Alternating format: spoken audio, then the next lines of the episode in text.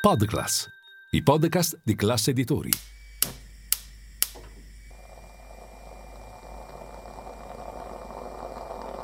Buongiorno dal gruppo Classe Editori. Io sono Massimo Brugnone. Oggi è venerdì 16 giugno e queste sono notizie a colazione, quelle di cui hai bisogno per iniziare al meglio la tua giornata.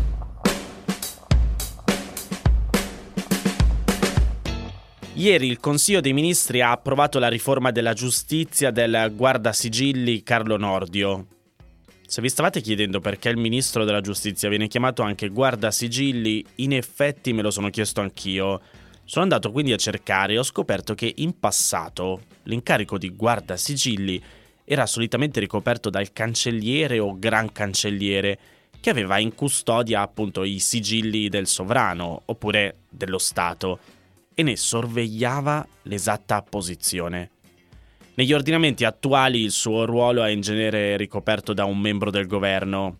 In vari paesi come ad esempio in Italia, Francia o Spagna si tratta appunto del ministro della giustizia. Negli Stati Uniti per esempio è il segretario di Stato, nel Regno Unito il Lord Cancelliere, in Canada il ministro dell'industria e così via. Come dicevamo, in Italia il ministro della giustizia in qualità di guardasigilli appone il visto e il gran sigillo dello Stato su tutte le leggi e i decreti firmati dal Presidente della Repubblica e sui decreti ministeriali. Ne cura la pubblicazione nella Gazzetta Ufficiale e l'inserimento nella raccolta ufficiale degli atti normativi. Dopodiché, nell'apporre il visto, esercita un controllo puramente formale sul documento, in realtà, nulla di più. Comunque, Tornando alla riforma della giustizia, Repubblica scrive che nel testo si trovano otto articoli ed è composto da quattro elementi cardine. Lo stop al reato di abuso d'ufficio, la stretta sulle intercettazioni, quella sulla custodia cautelare e l'inappellabilità delle sentenze. Intervistato ieri da Sky TG24, il ministro ha anche attaccato i magistrati che in questi giorni hanno criticato la sua riforma. Certamente quando le indagini hanno ad oggetto uh, personaggi politici questo conflitto emerge. Quello che però è patologico in Italia è che molto spesso la politica, e questo l'ho scritto quando ero magistrato, abbia ceduto a quelle che erano le pressioni della magistratura sulla formazione delle leggi. Questo non è ammissibile. Il magistrato non può criticare le leggi come secondo me il politico non può o non potrebbe criticare le sentenze. È un principio elementare della divisione dei poteri al quale io mi sono sempre ispirato e eh, continua a ispirarmi. Eh, noi ascoltiamo tutti, avvocati, magistrati, accademici, ma poi il governo propone e il eh, Parlamento dispone. Questa è la democrazia e non sono ammesse interferenze. Questa la sua opinione. Ora cerchiamo di capire meglio cosa prevede quello che comunque è un disegno di legge. Il testo dovrà quindi passare dal Parlamento ed essere approvato articolo per articolo da ognuna delle due Camere. Con ogni probabilità, quindi ricordiamoci che quasi sicuramente subirà alcune modifiche prima dell'approvazione definitiva. Tra le norme contenute nel testo su cui si è discusso maggiormente c'è l'abolizione del reato di abuso d'ufficio, cioè quello di chi commette atti illeciti nell'esercizio delle proprie funzioni di pubblico ufficiale e che riguarda funzionari pubblici, ma spesso anche sindaci e amministratori locali. Negli ultimi anni proprio sindaci e amministratori si sono lamentati più volte di questo reato perché li spingerebbe spesso a evitare di assumersi responsabilità decisionali anche su provvedimenti banali per paura di incorrere in procedimenti penali. Secondo Nordio, l'abolizione sarebbe in parte giustificata dal fatto che, a fronte di molti processi avviati per abuso d'ufficio, i casi in cui si arriva a una condanna sono molto limitati. Come spiega il Post, però, parlando con Repubblica, il presidente dell'Associazione Nazionale Magistrati, Giuseppe Santalucia, ha definito ingiustificabile la scelta di cancellare l'abuso d'ufficio, spiegando come secondo lui proprio il basso numero di condanne significa che l'area di applicazione del reato era già ristretta. Secondo Santa Lucia il reato di abuso d'ufficio è utile perché induce a indagare maggiormente e scoprire casi di reati più gravi, come per esempio quelli di corruzione.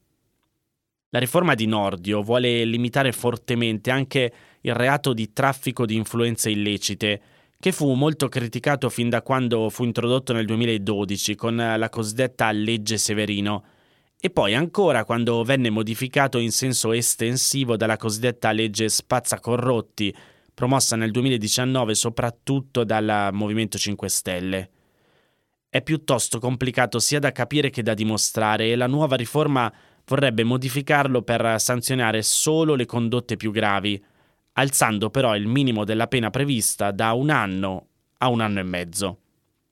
Un'altra parte molto discussa della riforma è quella che intende introdurre limitazioni alla divulgazione delle intercettazioni. Se ne parla molto sui giornali anche perché li riguarda direttamente, dal momento che sono il mezzo attraverso il quale avviene solitamente la pubblicazione delle intercettazioni. La riforma di Nordio consentirebbe la pubblicazione di intercettazioni solo quando sono citate negli atti dei giudici, per esempio nelle motivazioni di un provvedimento, oppure quando vengono usate nel corso di un dibattimento. In questo modo si vorrebbe evitare che vengano pubblicate informazioni che riguardano persone non coinvolte nel processo oppure che non siano in generale realmente rilevanti. Ci sono poi altre modifiche più incentrate sulla procedura delle indagini e nella fase processuale. Magari però ve le evito, le trovate oggi su diversi giornali.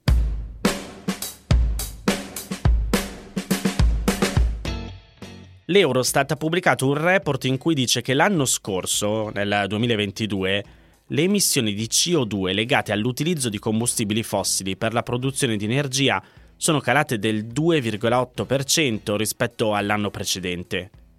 In numeri assoluti, l'anidride carbonica che i paesi dell'Unione Europea hanno immesso in atmosfera bruciando petrolio, gas naturale, carbone e torba, con l'obiettivo di produrre energia elettrica, è stata di 2,4 gigatonnellate.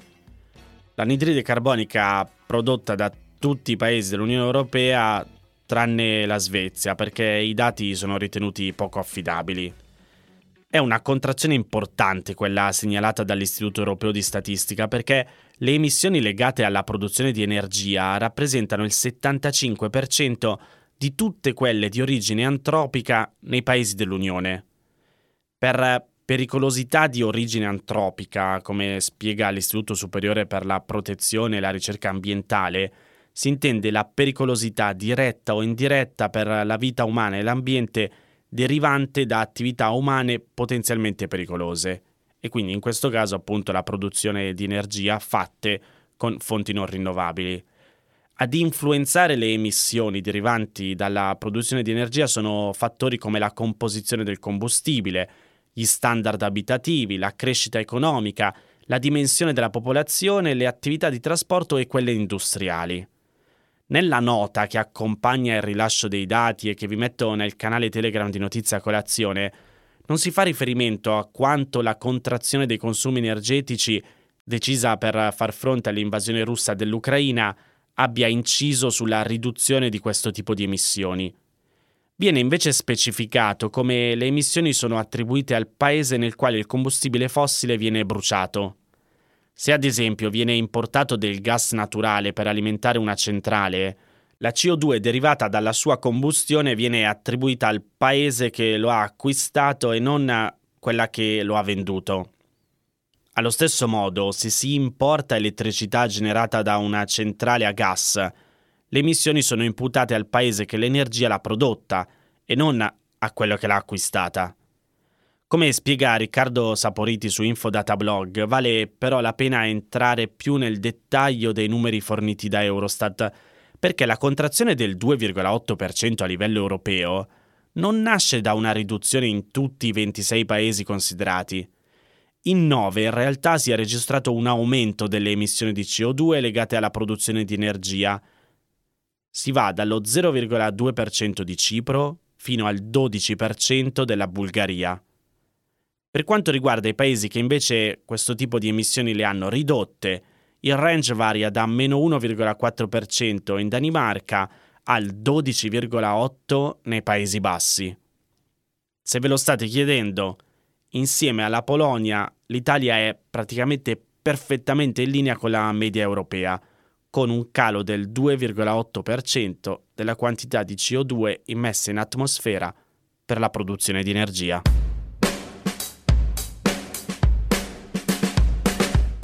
Uber rinuncia all'Italia come paese dove effettuare le consegne a domicilio. Ad averlo annunciato ad Amsterdam è l'amministratore delegato della multinazionale che ha anche anticipato l'uscita dell'azienda da Israele. Come spiega Wired, la mossa si inserisce in una strategia aziendale che prevede di competere solo dove Uber riesce a costruire sufficienti quote di mercato collocandosi come primo o secondo operatore del mercato. Ma in Italia Uber Eats è dietro a Just Eat e Glovo, mentre in Israele è dietro a Get Taxi e Yango per i servizi di mobilità. In Italia l'uscita dal mercato comporta il taglio di 50 posti di lavoro nella sede centrale, dato che i fattorini sono tutti lavoratori autonomi. Non so se ve lo ricordate, la divisione food delivery di Uber è atterrata in Italia nel 2016. Nel 2020 poi finisce commissariata per caporalato dalla sezione misure di prevenzione del Tribunale di Milano per lo sfruttamento dei rider. Sempre da quel che riporta Wired, dall'inchiesta condotta dal nucleo di polizia economico-finanziaria della Guardia di Finanza di Milano, è emerso che i rider erano pagati a cottimo 3 euro, derubati delle mance e puniti con la decurtazione dei compensi se non stavano alle regole. Nell'ottobre del 2021, con la condanna con rito abbreviato di uno dei responsabili della società di intermediazione coinvolte nell'arruolamento dei fattorini per conto di Uber Eats, il giudice per le indagini preliminari converte un sequestro da circa 500.000 euro in contanti, disposto nelle indagini, in un risarcimento da 10.000 euro a testa per i 44 fattorini, per un totale di 440.000 euro. Nel 2022 arrivano altri 5.000 euro a testa di risarcimento a un centinaio di rider, parte civile nel processo incardinato al Tribunale di Milano a carico della manager di Uber, sospesa, accusata di caporalato a seguito dell'inchiesta del pubblico ministero sul reclutamento di fattorini per la piattaforma di food delivery. Lo scorso aprile, poi, l'ennesima condanna per la prima volta una piattaforma di food delivery viene condannata a rendere noti a un sindacato come assegna gli incarichi ai rider.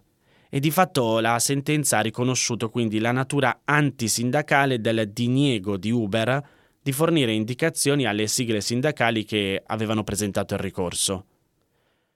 Dopo tutto ciò, resta comunque invece in piedi in Italia la parte di mobilità, questo perché l'anno scorso Uber ha siglato un accordo con IT Taxi, che è il più grande operatore di prenotazione nel nostro paese. Ha oltre 12.000 tassisti in 90 città che possono usare l'app per permettere alla clientela di riservare un passaggio. L'accordo diventerà operativo tra circa un mese e si parla di pace strategica, una mossa che dopo anni di scontri e di polemiche mira a rafforzare la posizione di Uber in quella che comunque è la quarta economia dell'Eurozona, la nostra.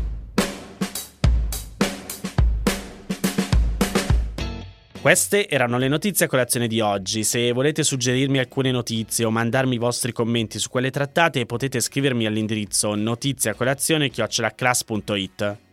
Se volete rimanere aggiornati c'è il canale Telegram di Notizia Colazione. Nel sommario della puntata trovate il link per gli altri podcast del gruppo Classe Editori. Io vi aspetto lunedì per iniziare insieme una nuova giornata. Un saluto da Massimo Brugnone.